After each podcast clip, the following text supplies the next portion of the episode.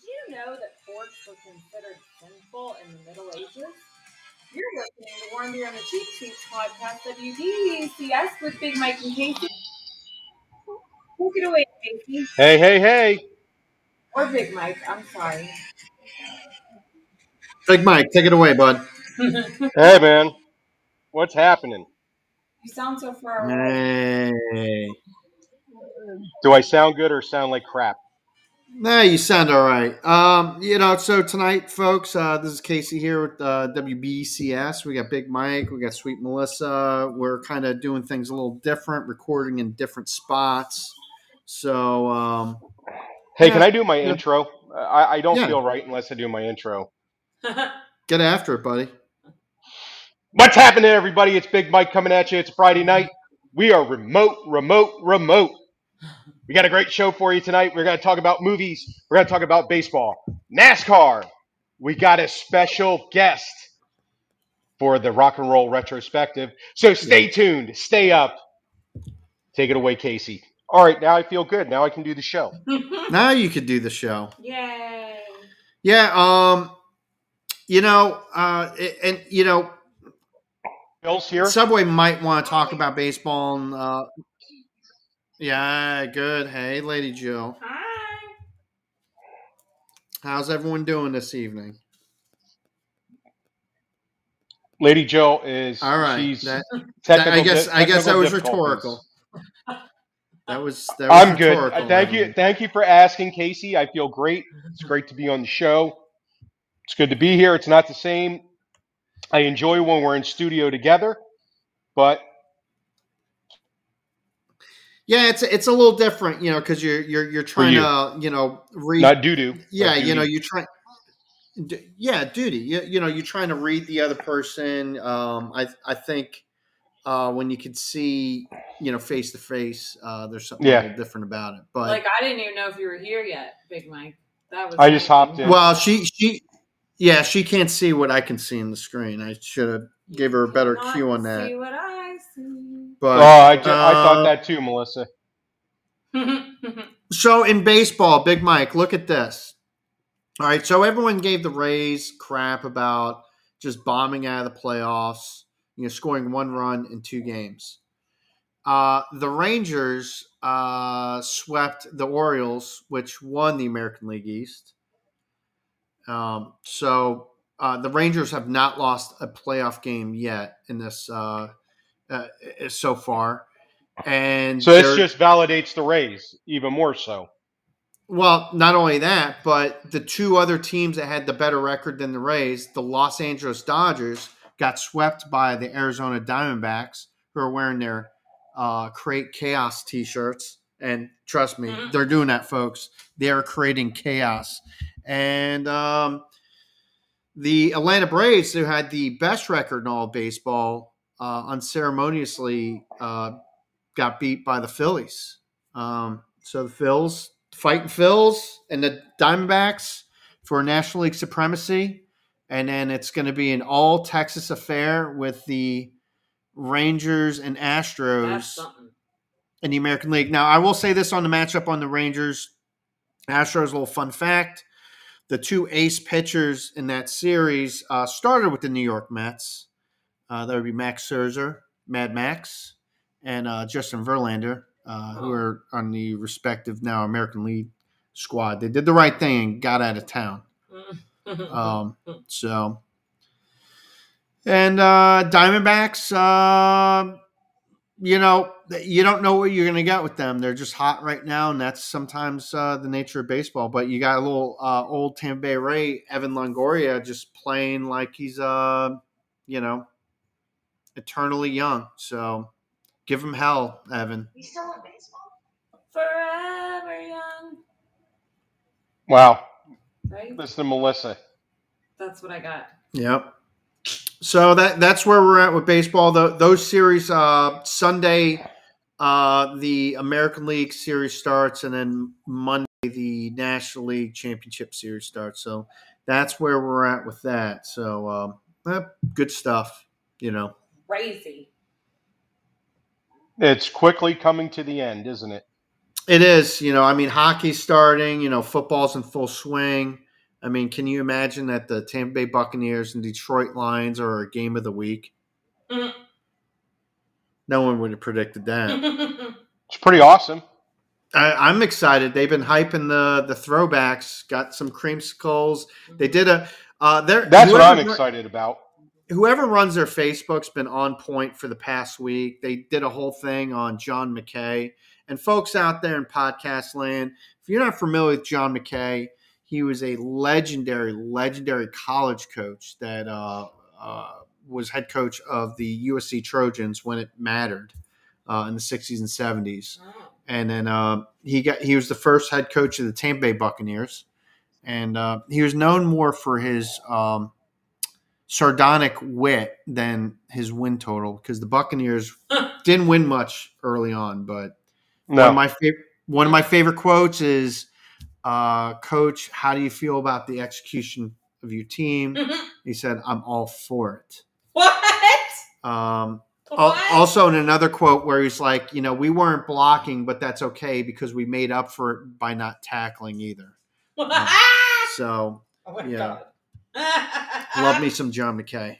He was kidding, right? Well, he was pretty... I don't think there was any kidding there. I think he was quite serious about what he was saying. Yeah, he's very deadpan in the delivery. I mean, you can't even teach that stuff. Can't even teach it. That's funny. But yes. Yeah. But I'm a fan of the orange and white, known as a creamsicle. That's my favorite uniform. That's my favorite. That's the Bucks of my youth. And it's just, to me, that I wish they'd bring that uniform back. They're not, but it would be great if that was Tampa Bay's normal, regular, every Sunday uniform again, in my world. Or just at home or something, right? Yeah, well, you know, the NFL is just weird on these uniforms, but I would like for them to go back to Buccaneer Bruce full time. I just don't think they're going to. I think it's just going to be like an annual or biannual thing where they pull out that uniform. But they're going to make a fun display. It sounds like it would be a fun weekend. If you're at the Ray J, it's going to be a good time. Hey, can I bring up one more thing about baseball? I thought was a fun story. So, and big shout out. I followed this reporter for a long, long time. I mean, she's made her bones covering Major League Baseball, Alana Rizzo. And she's with the MLB Network now. And anyways, she kind of caught a little flack this week, but I think for her, I'm team Alana on this one. So, what happened was in the Phillies-Braves game, the Braves won game 2 initially on a defensive play. A guy hit a ball in the outfield. Bryce Harper was on first base. He ran. Guy made a crazy catch in the outfield and, you know, threw back to first and doubled up Bryce Harper. And this guy later in the locker room had basically said, you know, like, way to go, Bryce Harper, kind of talking shit about him. And then I guess the reporter kind of leaked out that they were talking smack about Bryce Harper, who is a 2-time MVP for the National League. Mm-hmm. I mean, he's the face of the Phillies. He was the face of the Nationals who was there. Needless to say, when the Phillies won their division, they already had shirts that said "Attaboy Bryce" on it. Anyways, it's a tongue-in-cheek on the Braves. So Alana Rizzo called this reporter on carpet, and she had said she's irritated with all these people, bloggers, podcasters, not even reporters, not even journalists going into the clubhouse. You root for the rest of us. The guys come in the postseason, don't have any clue the pulse of the team. It's make it worse for people that are there every single day covering a team on a daily basis. I'm going to continue her quote.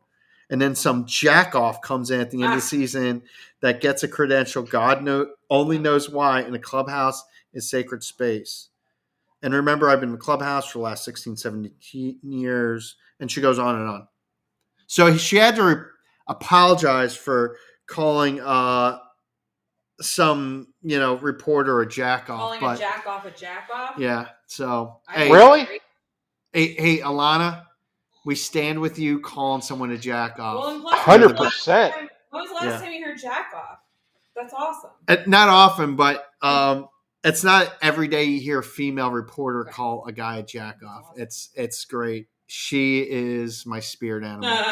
Oh, and how, brother, and how. Yeah.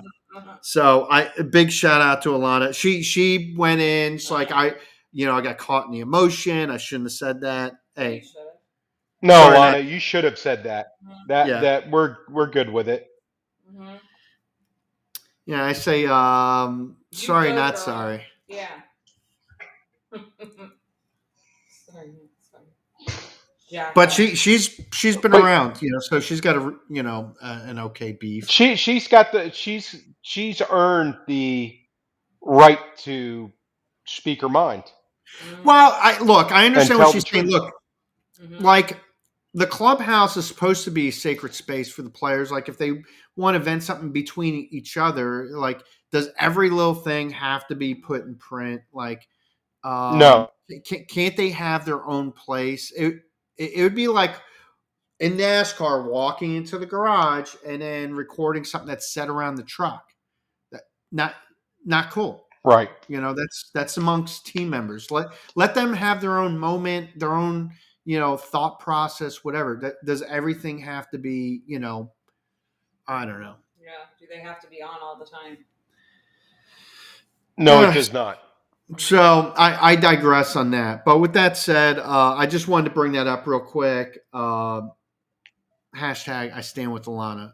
And if you want to follow us on Twitter, I want to bring this up. Big Mike, we're going to roll into NASCAR. You can follow us at Beer Seats on X, which was formerly known as Twitter, or you can send us a big shout out on email at the show at warmbeerandthecheapseats.com.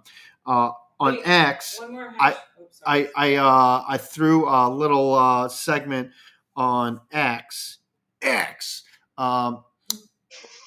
Upside down vehicle I saw coming in to work today, and really?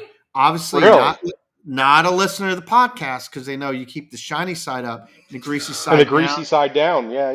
They haven't listened to us. They had not adhered to our basic instructions. Wow. Where did you see this upside down car? State Road 60. Or I guess State Road 60. Yeah. Were there any other vehicles in the proximity of this upside down car? No, not at the time. Not at the time. Yeah. You really have to try hard to flip a car. You really do. All right, listen, it was an F-250. Oh, okay, so it's a pickup truck. Yeah, and listen, you really have to try to flip a 5,000-pound vehicle. Yes, and that's not a short wheelbase truck, correct? Yeah, that doesn't even sound right. No. I mean, how would Tony Stewart say? That person ran out of talent. Ran out of talent. That's wow. Oh, by the way, hashtag is the new Mongolian. What? I missed a word. You mean? I think you not Mongol. Do you mean Mongoloid? No, you can't say that. I did. Now you're going to have to apologize. I messed up the whole thing. Oh, okay. My brain stopped working. Do I have to apologize, Case? No. Just me. Oh. No, I was trying to say. But you said Mongolian, not Mongoloid. I know. Maybe I'm going to leave it like that. But I was trying to say, hashtag jackoff is the... Oh, gotcha. Now it makes more sense. Right. I've missed the most important part. My brain just totally stopped. It stopped, all right. It's a shame when that happens. Came to a crash. That it is. I just had a stroke. Big Mike, real quick, what's going on in the world of NASCAR? Well, we now enter into the round of 8. Ooh. So here's AJ Allmendinger won this past weekend. I got to correct myself from last week, though. And all the commotion of the show, I mentioned the wrong winner of the race. The winner at Talladega was Ryan Blaney. Yes. I misspoke and said William Byron, I believe. So that kind of bothered me all week, fans of the show. I wanted to make sure I give you good information. But tell me why we correct ourselves, because I just did. Well, you know, sweet Melissa, when you're Big Mike, you correct yourself often. That's right, as we all should. Because, yeah, well, I make more mistakes than the average bear, but that's okay. So AJ Allmendinger won this past weekend at the Charlotte Roval.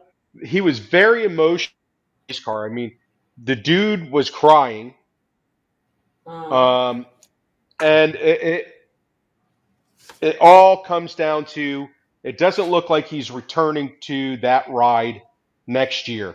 It looks like he's going back down to Xfinity, still with the same racing, Colleague Racing. Right. That's the rumors. So that's hence his emotion. And he said at the end of the race, they asked him, AJ, all the emotion, what is it all about? And he goes, you never know you never know if you're gonna win another one of these races. So it was really touching to see that kind of emotion out of a driver, a tough guy, and he's not a wuss. What did you say, Casey? AJ Allmendinger, pretty tough guy.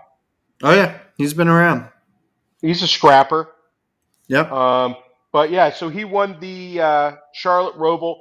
He was not in the championship run. We are now to our round of 8. So at the end of this, 3 more races, and it will decide our championship 4. I have this pulled up, Case. I just want to. Yeah. Do you have our picks? I can't find it right now. Okay. Well. Let me just – so the 4 guys that are in the top of the standings right now, they would be William Byron, Martin Truex Jr., Denny Hamlin, and Kyle Larson. Well, so those were the guys I have picked to go to the champion. All right. I found – all right. I had Larson, Buescher, Truex, Harvick. Are we there? Can you hear me? I can hear you loud and clear. Oh, okay. All right. So Larson, Buescher, Truex, Harvick. You had Larson, Lord Byron, William Jennings, Hamlin, and Truex. Yep. So my guys are in the top 4 right now. So We'll see if that holds true and they stay up there to go to the championship in Phoenix. So the guys that are below the cut line, we got Chris Buescher, Christopher Bell, Tyler Reddick, and Ryan Blaney. Definitely not over yet. There's a lot of racing. Yeah. So how many more are there-ish? Well, there's 4 more races in the season. 3 more races to determine who goes to the championship to race it. The final race of the season in Phoenix. Yeah, so they'll do 3 races, then they go to the final 4 for the one race, and it's just that's it. It's a free for all for the last 4 drivers in the last race. Whoever finishes ahead of the other guys is the champion. Yep. This week we're at Las Vegas. Yep. 1.5-mile track should be pretty cool. We'll see what happens. I think there could be a surprise. I don't doubt it with the guys who are still in contention here. If I were to pick anybody outside of the top 4 to end up in the championship 4, it would be Tyler Reddick with 2311 Racing. He's having a great year, and he could pull it off. He could knock any one of these guys, Larson, Hamlin, Truex, or Byron, out of the run. So stay tuned. We got Las Vegas. I'll give us a good Las Vegas report next week. This week, we wanted to keep our sport reporting kind of short. Is Casey and I did not go into a segment last week we really, really wanted to go into and talk about, possibly a new segment. That's right. Hold on. I'm having technical difficulties. All right, stand by. Yeah, I just gonna say. Anyways, we kind of strayed off topic. So what we wanted to talk about were bad movies, but you see them. I don't know if you'd call it a guilty pleasure, but it's a movie that you still a movie you enjoy. You know,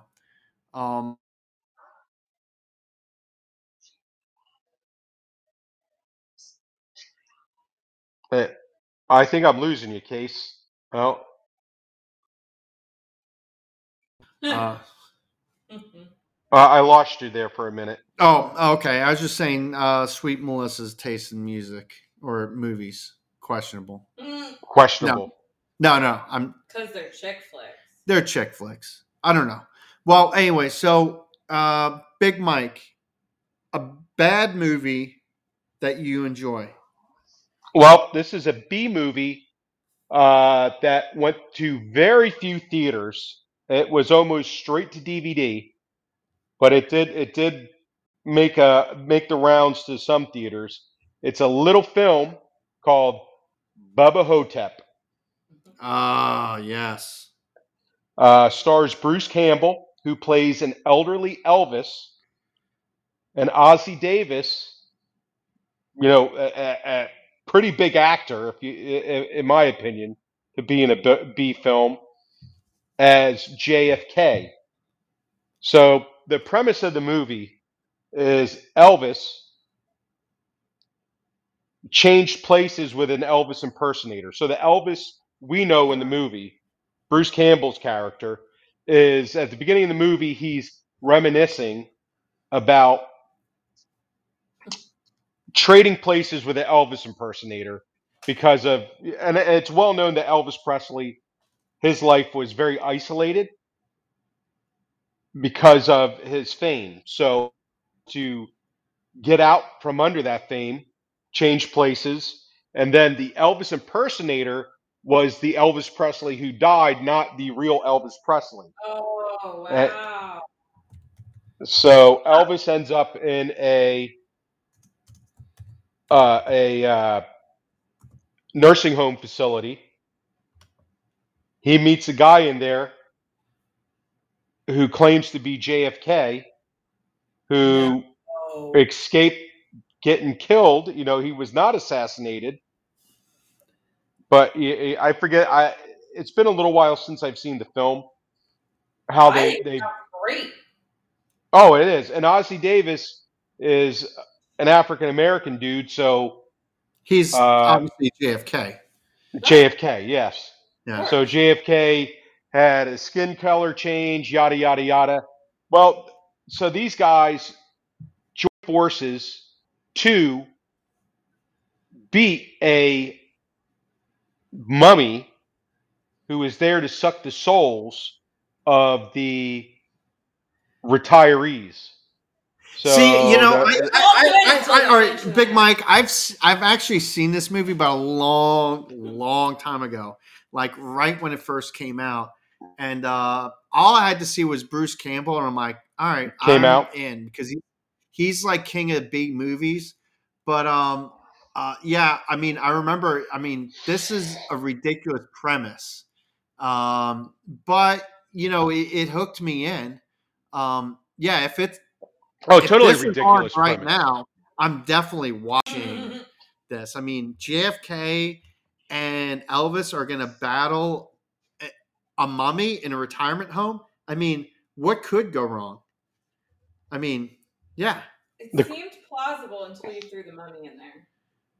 Well, and then hence it being a B movie that they throw that. That's a look. A good movie. Like Ed Wood would have a tear in his eye. He's like, why didn't I think of that for a movie? For sure.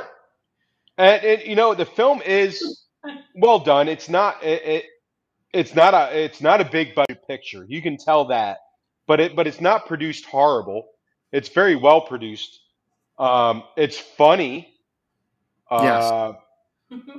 And for me, you escape that reality and go, well, maybe Elvis is still alive. Well, yeah. Maybe that is what happened. So. When was this made-ish? In the early 2000s. I think 02, 03 maybe.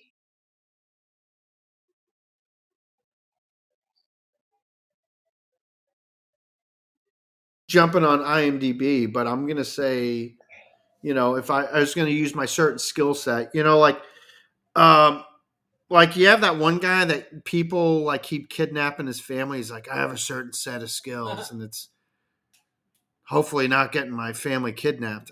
Mine is like kind of figuring out like when a movie was made and just knowing. Oh, that's pretty good. Yeah. I mean, I can't really, it really doesn't serve me well in any capacity, but it's a skill set that I have. Well, Casey, none of my skill sets really served me well in any capacity that could earn me decent money or any money, quite honestly. But hey, a skill set is a skill set. Like it would sound a little bit more like this. I have a certain skill, and it would be to tell you what year that movie was made. That's probably how I would say it, You could be a carny. That was a little aggressive. I kind of like that. Yeah. Well, I am pretty aggressive by nature. Oh, yeah. Yeah, I was like, wow. It's off a murder mystery, that line. Yeah. That's how it starts. Well, we also have a couple people kind of join in online. Let's see. The captain, are you standing by? I am here. Hey, Captain. How y'all doing tonight? Doing good. So we got the captain. Naughty Radio. The captain of Naughty Radio has graced our airwaves. This is big news. I'm just trying to bring the joint down. That's all. All right. I know you're dying to. You have to have a movie. Oh, I have a whole bunch, but I think The Last Dragon is definitely my go-to bad movie. Sho Nuff. Is that a cartoon? Sho Nuff. No. The captain, you might have to explain The Last Dragon to Sweet Melissa. Yes. Oh, well, it's actually a study in why music executives should never write a movie. So Berry Gordy... Yes. Berry Gordy, who started Motown, came up with The Last Dragon, and it's a kung fu movie, but everybody is, they live in, like, the Bronx or something. They're in Harlem. Harlem, that's right, Harlem. Yep. And, strange. The Shogun of Harlem, right? Yeah. And anyways, it's just Bruce Leroy is the good guy, and Sho Nuff is the bad guy, and it's just a... It's just an awesome piece of 80s pop culture. And a lesser-known pop star's in it, Vanity. Yes. Yeah. Which I didn't realize that her and Nikki Sixx had an on and off again relationship. Wow. All right. Yeah, he speaks about her a lot in the Heroin Diaries. Oh, interesting. Now, I have a question about The Last Dragon. Is this also a musical? Not that I know of. Not that I haven't seen the film. That's why I'm asking. Oh, no, it's not a music. No, it's got some of that early 80s pop music in it, but it's just a spoof on a kung fu movie as well. Oh, a kung fu. Okay. Yeah, I've never seen the film. I've heard of the film, never seen it. Oh, but if Berry Gordy was involved, Big Mike, you might have to watch it.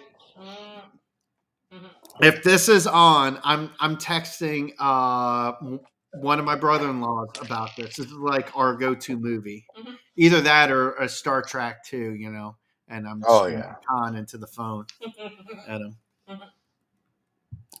Well, I have another bad movie as well that I want to mention. Do you guys remember Maximum Overdrive? Oh, I love that movie. That's a great movie, right? Yeah, well, it's got to be good. AC/DC did the entire soundtrack. See, look at that. Oh, wow. So now 80s. 80s. So for those of you, Sweet Melissa, who have not seen this film, it's about mechanical things coming to life. Like the premise is a comet went by the Earth and cars, trucks, lawnmowers, anything like with an internal combustion engine came to life. Naturally. That's a Stephen King movie. Yeah, it is. It is a Stephen King movie. Wait, for real? And yeah, you're kidding. No, that's really. Yeah, it's a Stephen King joint, I believe they called it. Oh, that sounds legal in some states. Yeah. No doctor required. Emilio Estevez is in the movie. Really? Right. Yep. He's the lead. He's the lead in the film. There's some. It's kind of funny. He's like, chased by that crazy truck. It was for a toy company or something. Right, and it has that mask, like that demon. Yeah, that demon face or not a demon face, whatever it is on the front of the truck. Yeah. So, Sweet Melissa, the cars and trucks and lawnmowers and everything, when they see a human being, they go after the human being to run him over, kill him. Oh. Yes. I'm gonna have nightmares. Yeah. So in the film, all the characters, the film takes place at a truck stop, and they're all confined to the restaurant in the truck stop until the trucks are going around circling. And then if anybody walks out, one of the trucks would come after them. And eventually the trucks get low on fuel and they start, blowing their horns, and they have to go out there and gas up all the trucks. It's pretty cool. That's the Stephen King part, huh? There's a lawnmower they show that's riding around. It's got like blood splattered on it. That is pretty funny if you ask me. Yeah. My favorite part was when the guy was at the soda machine and it shoots the it shoots the soda out at him. Yeah. That's right. All right. Remember, Phoenix was in that movie too. Oh yeah, he was real young in that one. Yep. Huh. Well, that could be a Halloween movie, right? Well, yeah, it's definitely a horror flick. Yeah. Sounds like about as much horror as I'll watch. See, go ahead. Sorry. No, there's also going with the horror theme. You know, there's that movie Once Bitten, Jim Carrey's first movie. Oh, I haven't seen that. Oh man, it's old. It's pretty good though. It's like his first movie. He's a teenage kid and he ends up coming across a ancient vampire called the Countess. And it's all about her trying to drink his blood and stuff. It's hilarious. It sounds familiar. Huh. I haven't seen that one. You'd mentioned, I saw in the chat, you'd mentioned Mannequin, which I was like, oh, yeah, that's great. That's a good one. I've seen that. Yeah, Lady Jill just perked up when she heard Mannequin. Because it's awesome. I saw that in the theaters. Oh, that's awesome. little Jefferson Starship, mm-hmm. Playing some songs in that one too. Mm-hmm. Yeah. It's Andrew McCarthy, right? Oh, hey. Subway. Hey, you've been here. What's up? How are you guys tonight? Good. Mannequin. I remember. I seen that on cable.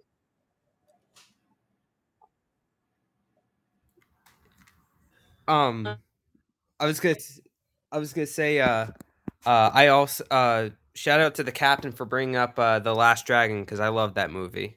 Big Mikey guy, go see it. I'm going to watch it. That's on the agenda. Yeah. Yeah. So I knew you had something to add there, though. Yeah, because my father just loves that movie. What, Mannequin? No, Last Dragon. Oh, Last Dragon. Yeah, Last Dragon. Yeah. Okay. That makes more sense. That would be more like on brand than him really liking Mannequin or, you know. Yeah, like that'd be a little off. He's big fan of Roadhouse, which, by the way, that's a really no offense bad to it's a bad movie, but it's very entertaining. Yeah, there you go. That's another one. I mean, if it's on, I'm watching. But that's kind of, if it's on, yeah, me too. I'll tune into Roadhouse. I think that's kind of cultish now. Oh yeah, for sure. Mm-hmm.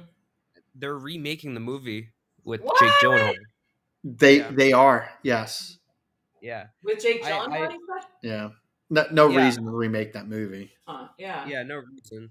I actually have a bad movie, but I also have another one in mind. And this one hits close to me.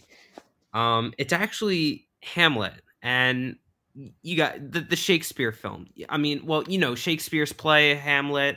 Right. It's about a little pig that follows around a bear that collects honey, right? Yeah. Yeah. Hamlet. Isn't that Winnie the Pooh? Something like that. But yeah, Shakespeare, obviously there are so many adaptations of Hamlet. But this one I'm specifically talking about is the one released, it's Hamlet. Also, it's also known as Hamlet 2000, because it was released in the year 2000, and this is pretty much the modern version of Hamlet. It stars Ethan Hawke as Hamlet, Kyle MacLachlan as Claudius, Sam Shepard is the ghost or Hamlet's father. Right. It's a stacked cast, actually. Bill Murray's in the film, Steve Zahn's in the film, Casey Affleck, Jeffrey Wright. Everybody forgot. Yeah, it's the thing was Casey Affleck. Sorry.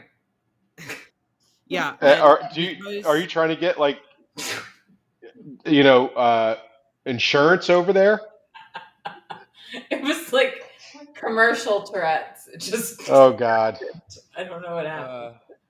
I tried to do it. So yeah, because this is a modern version of Hamlet, instead of like two kingdoms, it's corporations. So Denmark is a corporation in this movie.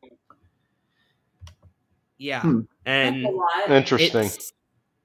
Yeah, and this hits close to me because I saw a film screening of it at the Paris Theater, and then after that I met Ethan Hawke after. Oh well, would you ask Ethan Hawke why he's in so many crappy movies? And I also met the director Michael Almereyda. Yeah, what a piece of crap. Yeah, why is he a piece of crap? Was he like a dick? Are you kidding? Are you serious? We mean no. Big Mike. I think he meant he directed a piece of crap. Oh, gotcha. 10-4. No, I missed that. Guy. No, he's a nice guy. No, he directed a piece of crap film. But yeah, no. Hey, everybody's got to get paid. Yeah, but if it's on, I'll watch it and I'll just rip it up to shreds. Huh, interesting. But I think that's part of the fun of watching bad movies is the fact that you know you're watching a turd, but it's okay if they make you laugh. Most of them do. Funny turds. Yeah, it's like, hey, it didn't win it. It's not going to win. It didn't and won't win an Academy Award. No, it won't. Actually, you know what the best part about this film is? You know the to be or not to be, like the famous thing that Hamlet says? I've never heard. Yes. to be or not to be. It's that scene in the film is filmed in a Blockbuster video. Interesting. Oh, I hear some New York, New York, New York. Yeah, in New York. All right. Just fail. Scale it down. It's safety at its finest. Yep. Sorry. Wow. Yeah. Wow. All right. Stand by there, Subway, because Big Mike and I, we have some bills to pay real quick. Time to pay him. Hey, you know, Mike, with the cost of everything going up, I'm not sure if I can afford my food. Not anymore. At naughtyradio.com, you can find lots of your favorite albums and artists' merch at very fair price. Really? When you shop on the website, you use the promo code Big Ed and save big. Wow, that's great. Nothing spooky with those savings. Head to naughtyradio.com and get your order in today. That's nautiradio.com. The captain is waiting. Don't forget the promo code, Big Ed. And you know, we just so happen to have the captain here. Okay, hold on. I got Lady Jill. Yeah. Lady Jill, why the hell are you laughing? I think we do good ad copy. Why are you laughing? Seriously? I got to say, that was the best ad I ever heard. Right? Yeah. Thank you, Captain. Lady Jill's over here laughing at me. Huh? The music. Oh, the music. Oh, yeah. Well, you gotta have background music. Yeah. I love it. It's just funny. Wait. Hold on. Maybe. Let's spin it again. Wait. Back on, Case. All right. Hold on. That was our original outro. You know, Mike, with the cost of everything going on, I'm not sure if I can really afford my favorite music.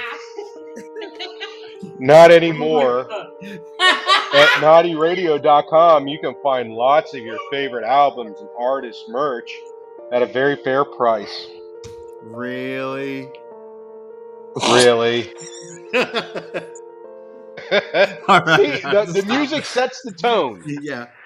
Don't you have promo code. Big Ed. It's kind of like wasn't sure if that was a Naughty Radio ad or a Zoloft ad. Yeah, no kidding, right? Yeah, you gotta be up tempo. That was like so. The first take was good, bad 80s movie music. So, Captain, we have you here tonight, and we want to kind of ask you a couple things. What's new going on down at Naughty Radio? Well, we're just trying to get through some we've been going through technical difficulties the last couple weeks, but we got those ironed out tonight, I think. And we got some new playlists we're running. So on Saturdays from 7 to 3, we do what's called The Ride. It's music to ride the motorcycle to. Nice. And that's cool.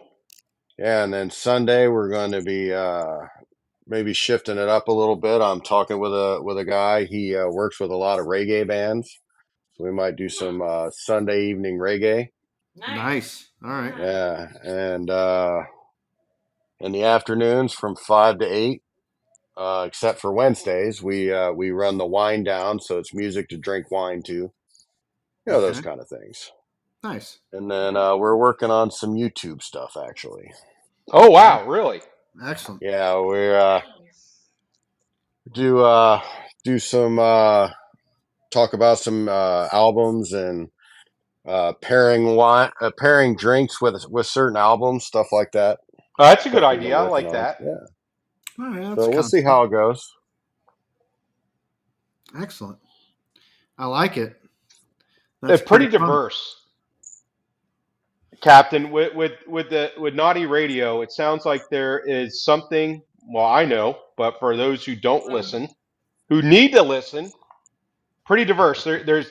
Tell us more about what. Tell all of us, our fans, what can we expect to hear? Obviously, there's no set playlist, obviously, or set genre. It's everything and anything, correct?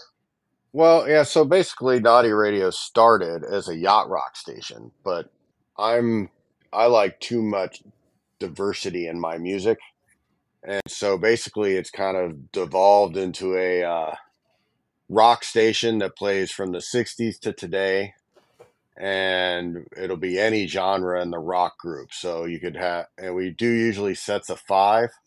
So it'll be like 5 hair metal songs, 5 yacht rock songs, 5 AM Gold, you know, stuff they play on AM radio in the 60s and 70s. So yeah, it's basically, I've kind of taken to calling it music for ADD people. All right.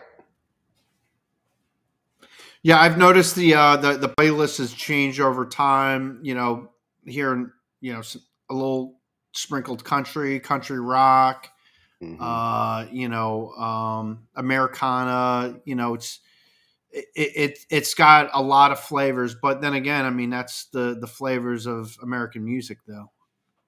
Well, the other thing is I meant it to we mean it to be an experience. A place of exploration, right? So that's kind of another place where the naughty, you know, the nautical thing and the captain, you know, we're exploring music. So you're going to hear songs from albums that never get played on regular radio, and which is refreshing, right? And you'll hear bands that would never have been played on the radio.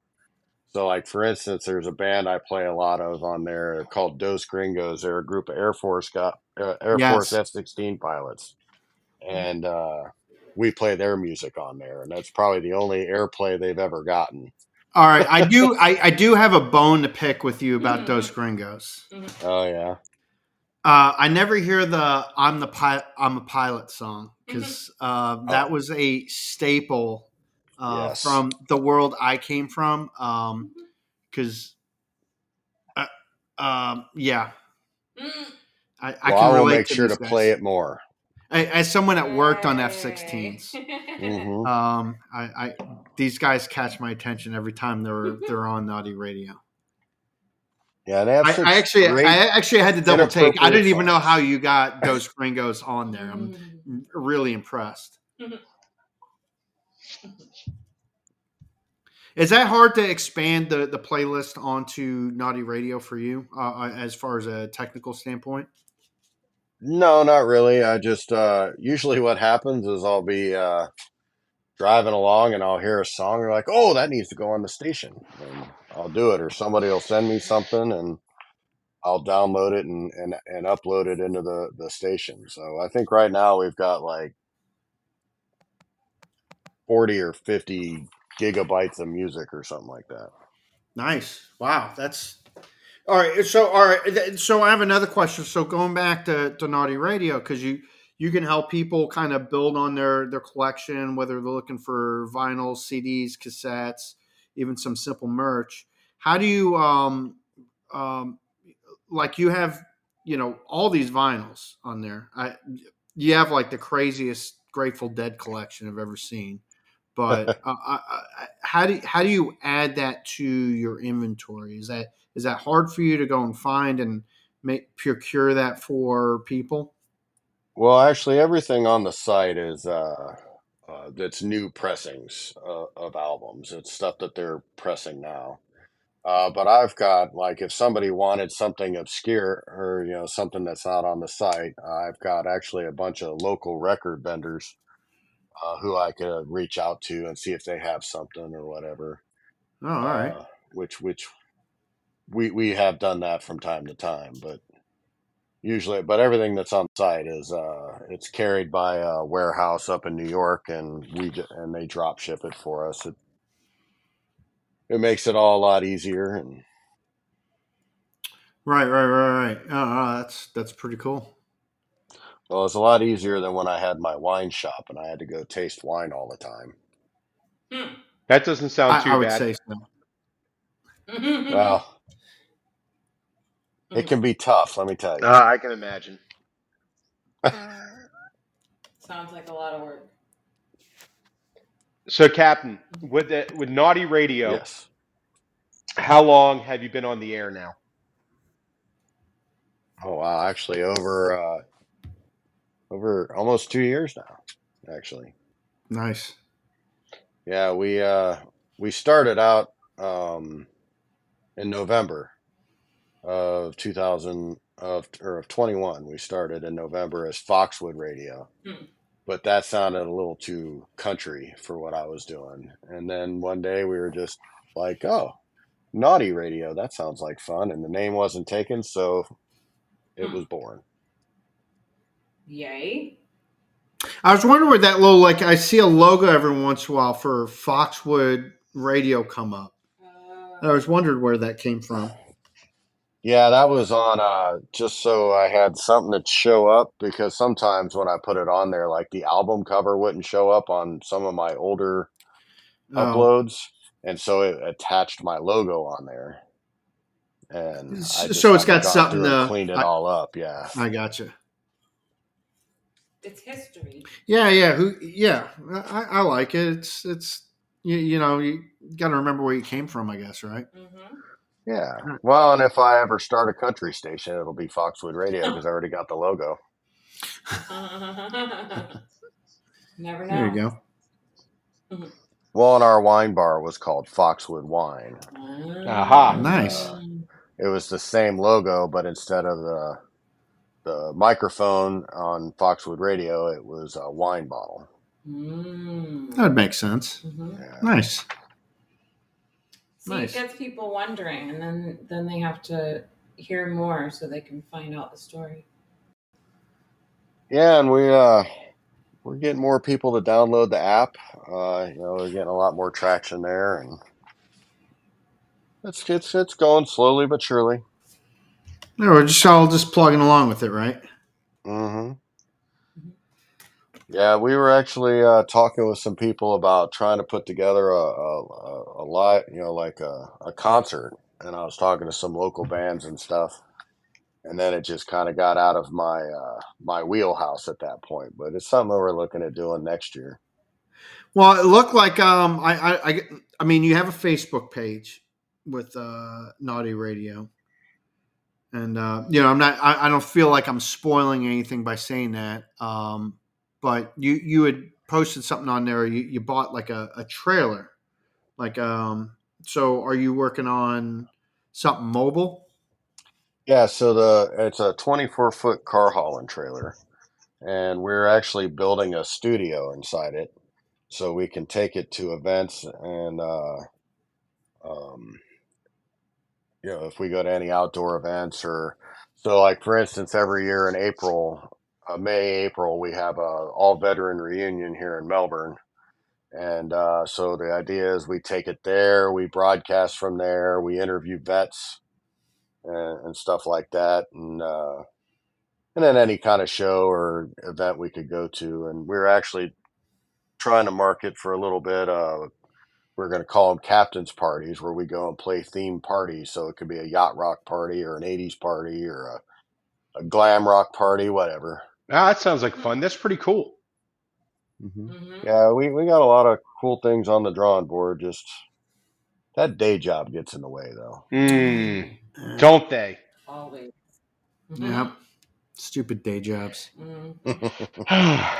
Only if we had unlimited money. We could quit those day jobs. Well, I was trying to win that Powerball for us. Yes. Yeah. Did anybody win that? Some schmo in California, apparently. It's always someone in California is winning these. I think I see a pattern here. Could be a conspiracy. A lot of taxes over there. Mm. Yeah. Mm. A lot of taxes.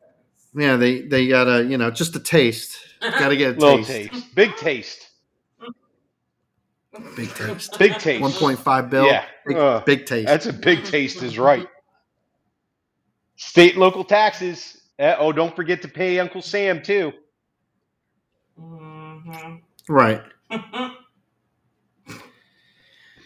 All right, so I guess we're just kind of gearing up for something a little different tonight. You know, usually we have Big Ed here. He talks about a little music that we focus on stuff.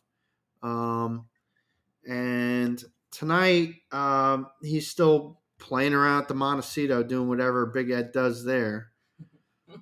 Also, that's why the captain's here. He's going to give us a little schooling. Ain't that right, Big Mike? Yes. Big time.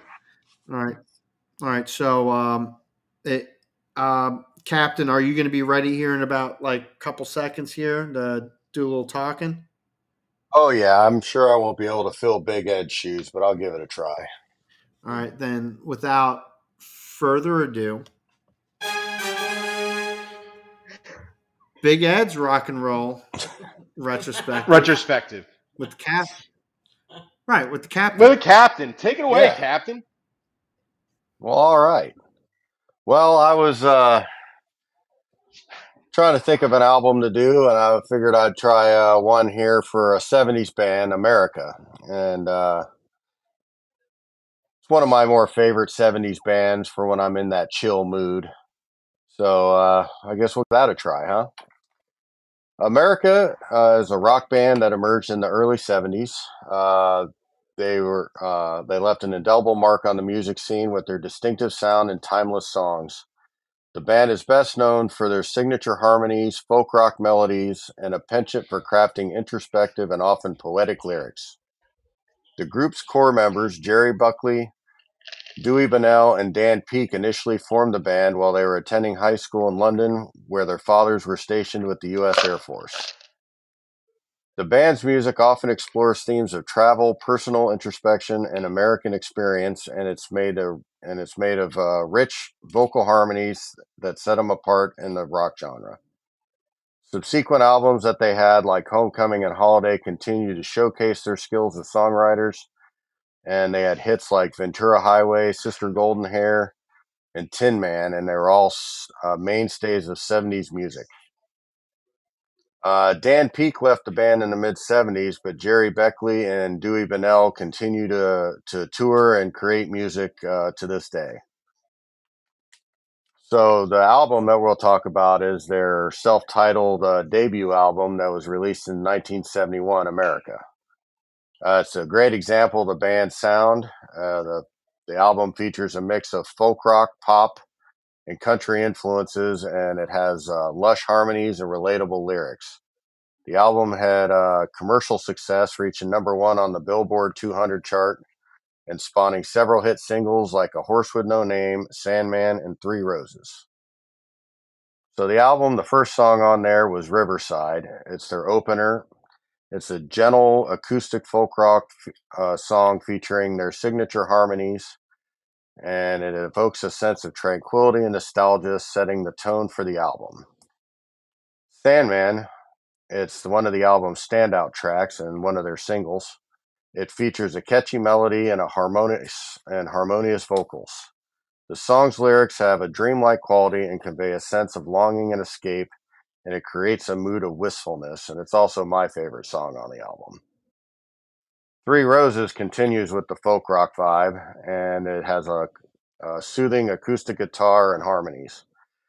The song's lyrics are somewhat cryptic, telling a story of romance and love. It showcases the band's penchant for poetic, introspective, and songwriting. Children, the next song there, introduces a slightly more upbeat tempo with a lively acoustic guitar riff. The lyrics touch on themes of growing up and the passage of time. It's a reflective and melodic piece that captures the innocence and wonder of youth. A Horse With No Name, it's arguably the album's most iconic track and one of America's signature songs. Its desert imagery and hypnotic acoustic guitar make it instantly recognizable. The song's lyrics are somewhat enigmatic, but they contribute to the song's dreamy atmospheric quality. But what I've always wondered is why the hell did they never give the horse a name? Here, it's a serene and melodic song that continues the album's folk rock sound. It features poetic lyrics that reflect a sense of searching and introspection. The harmonies and acoustic instrumentation are once again prominent. I Need You is a heartfelt ballad that showcases the band's emotional depth. It's a love song with the lyrics expressing a longing of companionship or for companionship. The song features gentle guitar work and emotive vocal delivery.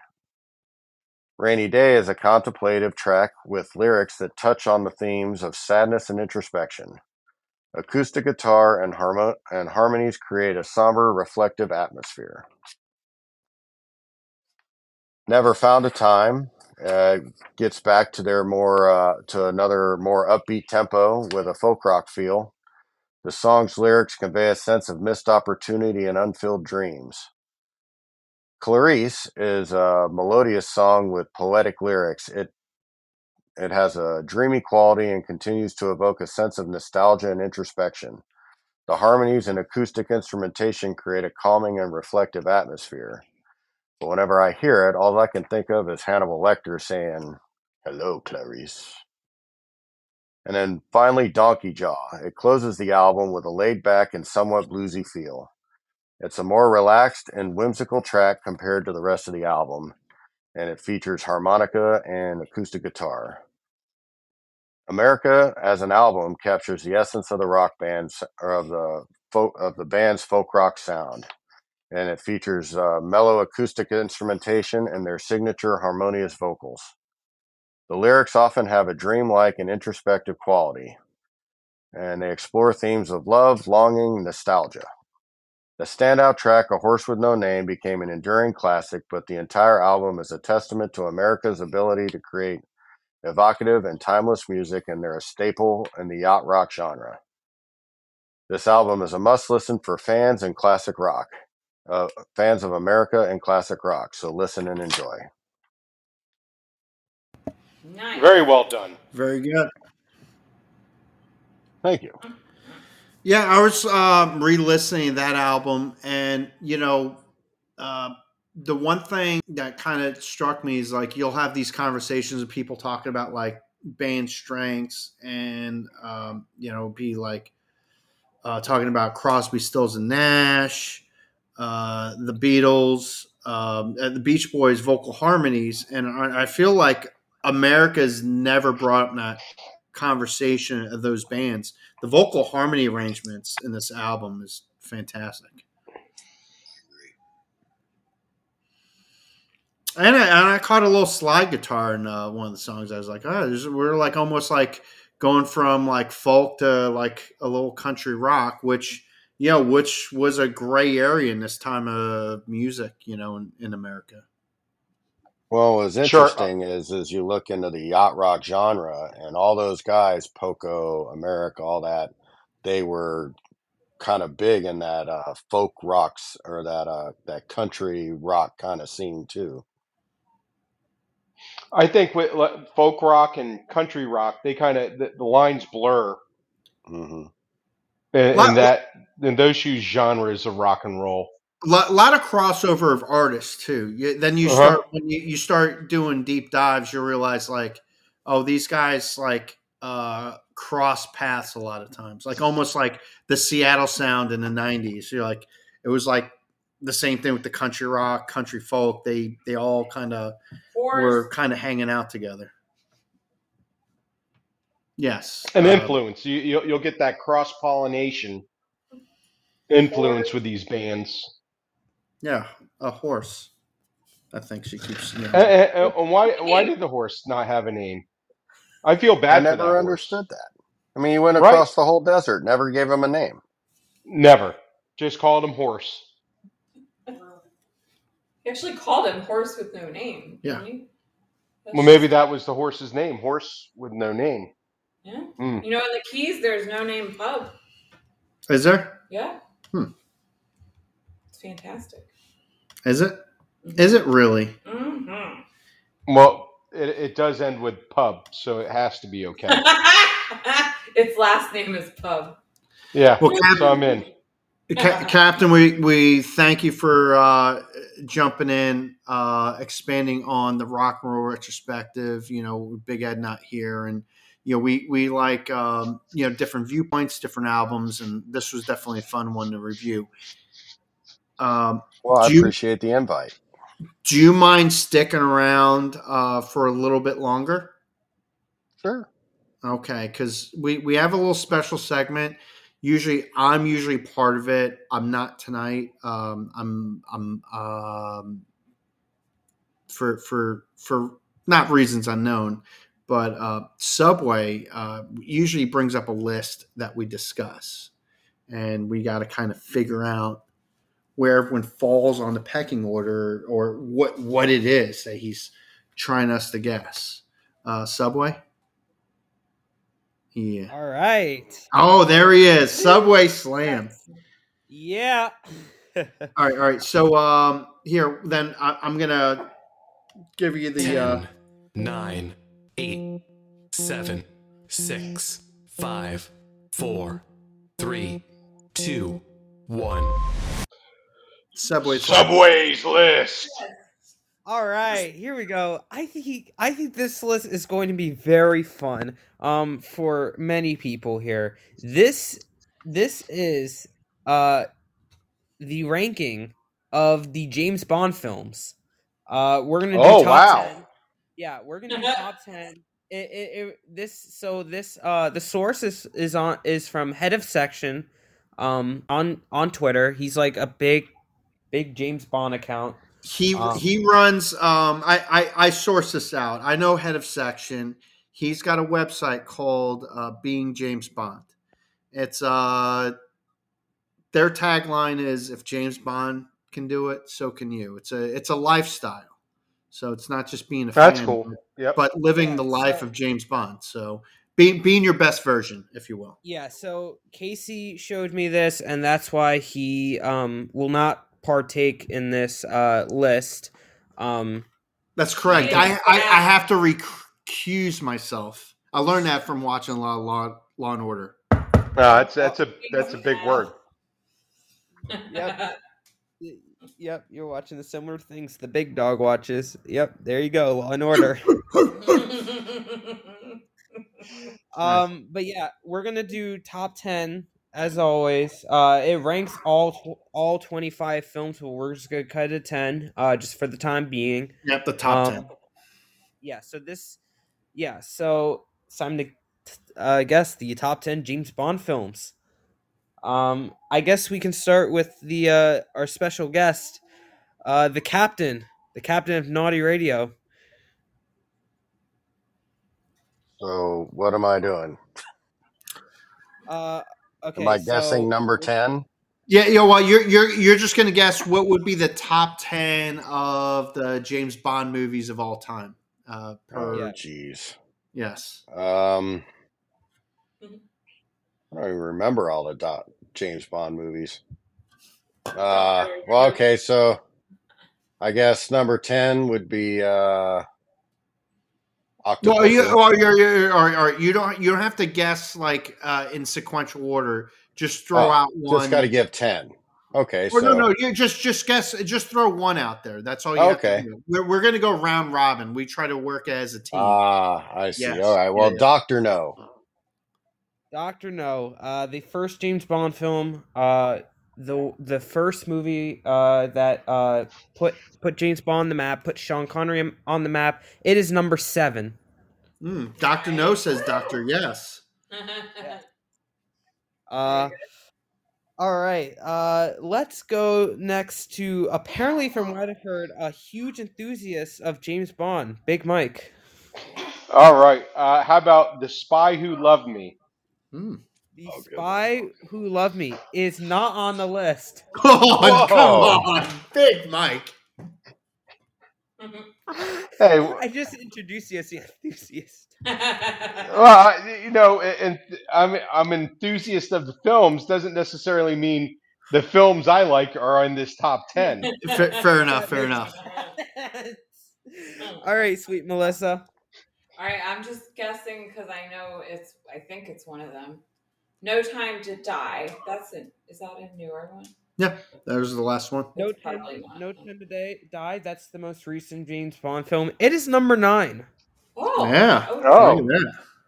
Yeah. It's actually not. It's not too bad actually for Daniel Craig's last film as James Bond. Oh, I thought you were going to say for a girl guessing. I thought you were going to say for a girl who knows the writer of the list. Yeah. Wow. All right. All right. First round success. Girl. All right. It's time. All right. The captain, you're back on. You're back. All right. Well, let's go with Octopussy. Ooh. Octopussy is number 3. Wait, that's really one of them? Oh, yeah. Yeah. Oh, yeah. Wow. Oh, yeah. Yeah. And it's number 3. So, yeah, number 3. All right, Big Mike. How about Thunderball? Thunderball. Oh, good one. Thunderball is number 6. Nice. We're doing good on this one. That was Tom Jones. He sang the theme for that song. He should have. Film. It went like this. Pretty awesome. Thunderball. It's like somebody was tickling his Thunderballs. Oh. Because he just finished watching Thunder Pussy or Octopussy. Wow. No, Octopussy. Well, Octopussy was dead like a decade later, but you know. Oh, whatever. I think there was a Mel Gibson movie, Thunder Pussy. Thunder Pussy? Yeah. We just killed the captain. The captain's having a stroke over this. All right, sweet Melissa. Is there one that has 2 words and the first one starts with a C and the second one starts with an R? Casino Royale. Oh, Casino Royale. For the first Daniel Craig movie that he comes in as James Bond, that is number 1 on the list. Wow. Oh, wow. Wow. Now, I don't agree with that, but okay. No. And it has Chris Cornell does the song on that one. Oh. He does. That's he does. I forgot. You know what? Chris Cornell's a legend. Just got to say that. Soundgarden. Thanks, everybody. We agree. Yeah, Chris. But yeah, Casino Royale is number 1. All right. Wow, we're doing pretty good on this list so far. I'm doing really quite well. I think, for me. For a girl. For a girl. You do good for a girl, sweet Melissa. Yeah! All right, so we'll go one more round then. Yeah, we'll go one more round since you guys are doing great. So, all right. Back to the captain, I believe. Yep. So I guess I'll go with A View to a Kill. Ooh, good one. A View to a Kill. That is not on the list. Oh, I think it just missed. Duran Duran, yeah, it did just miss. Number 11, actually. Which that theme was pretty awesome. That Duran Duran View to a Kill theme. Mm-hmm. It's on my playlist. All my playlists that it's on. Actually, predominantly all Duran Duran music. It's on his "Wake Me Up Before You Go Go" playlist. Oh my. It's on his Octopussy playlist. It's just what I did. Listen, you like that, don't you? Pussy one. Yeah. That one. That's a hair band. Damn. Why is that not a metal band?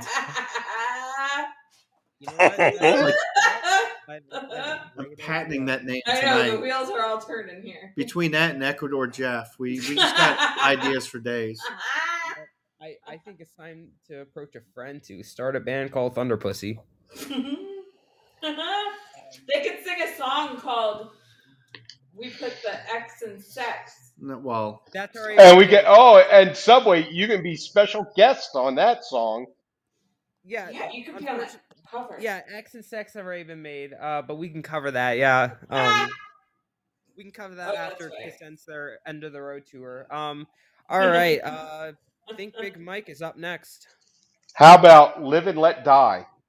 Yes. Live and Let Die. Good song. Dun, dun, dun. You know what? If it's theme songs, it's going on the top 10. Unfortunately, the movie is not going to be on the list. Oh, man. And that was Roger Moore's debut, was in Live and Let Die. First one, yeah. Yeah.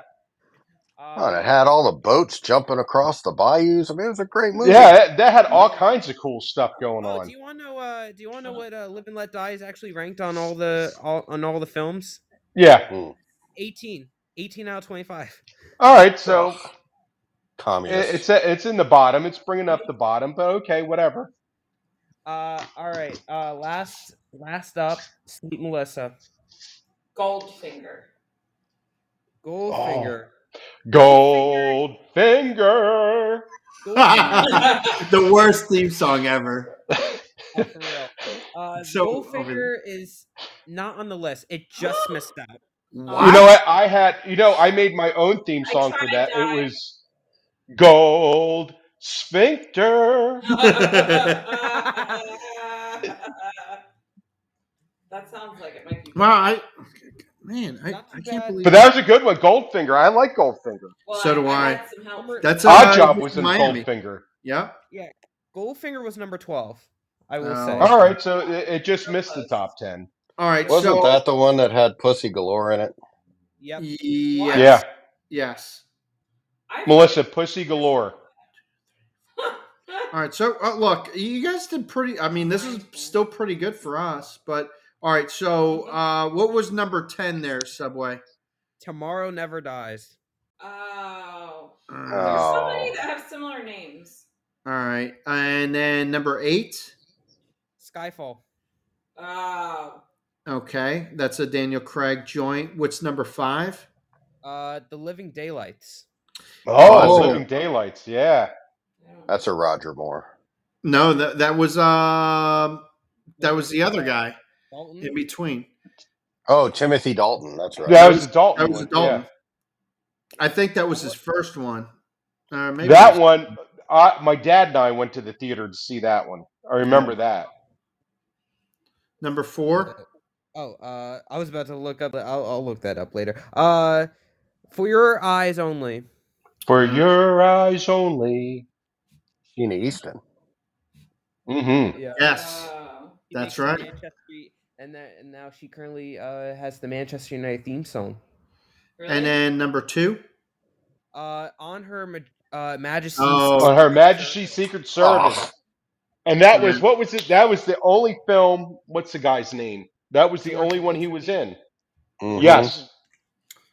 That's 007 got married and became a widower all in one movie. Do you want to guess? He was an Australian guy too. Yeah, he was. Do you want to guess what is the lowest ranked film according to head of section when it comes to James Bond films? I have an idea. If I think I remember. Casey, throw it out. What's the lowest? I think it's Moonraker, according to him. It's actually not. It's Moonraker is pretty low, but he doesn't like Moonraker. Head of section doesn't. It is a pretty silly film. It is. I was going to say, but it's entertaining. More of a tongue. It is. It's more tongue in cheek. Yeah. Yeah. Yeah, Moonraker. That's Roger Moore, I believe. It was. Yeah, it's a Roger Moore film. Yeah, not his best, but yeah. It's not Moonraker. Do you guys have a guess, or should I say? Go ahead and say. Diamonds Are Forever. Really? Oh yeah. He does. I want to say that's the bottom. Yeah. I almost threw Diamonds Are Forever in the top 10. I'm glad I didn't. Mm-hmm. Well, I would have thought On Her Majesty's Secret Service would have been 25. Instead, it's number 2. Wow. Yeah. But not as off the wall of a list because we all did pretty well. All right, Big Mike, what was your first time seeing a James Bond movie in the theater? It was probably with my dad. Seeing the Timothy Dalton films, I never saw any of the Roger Moore films. So it was probably License to Kill. License to Kill. Yeah, that was the first one he did. Okay, right. I think the License to Kill was his first one, and Living Daylights was the second one. But prior to that, I'd only seen all the. Go ahead, Subway. Living Daylights was first, and then License to Kill. Oh, then he would have seen Living Daylights. Probably. Yeah.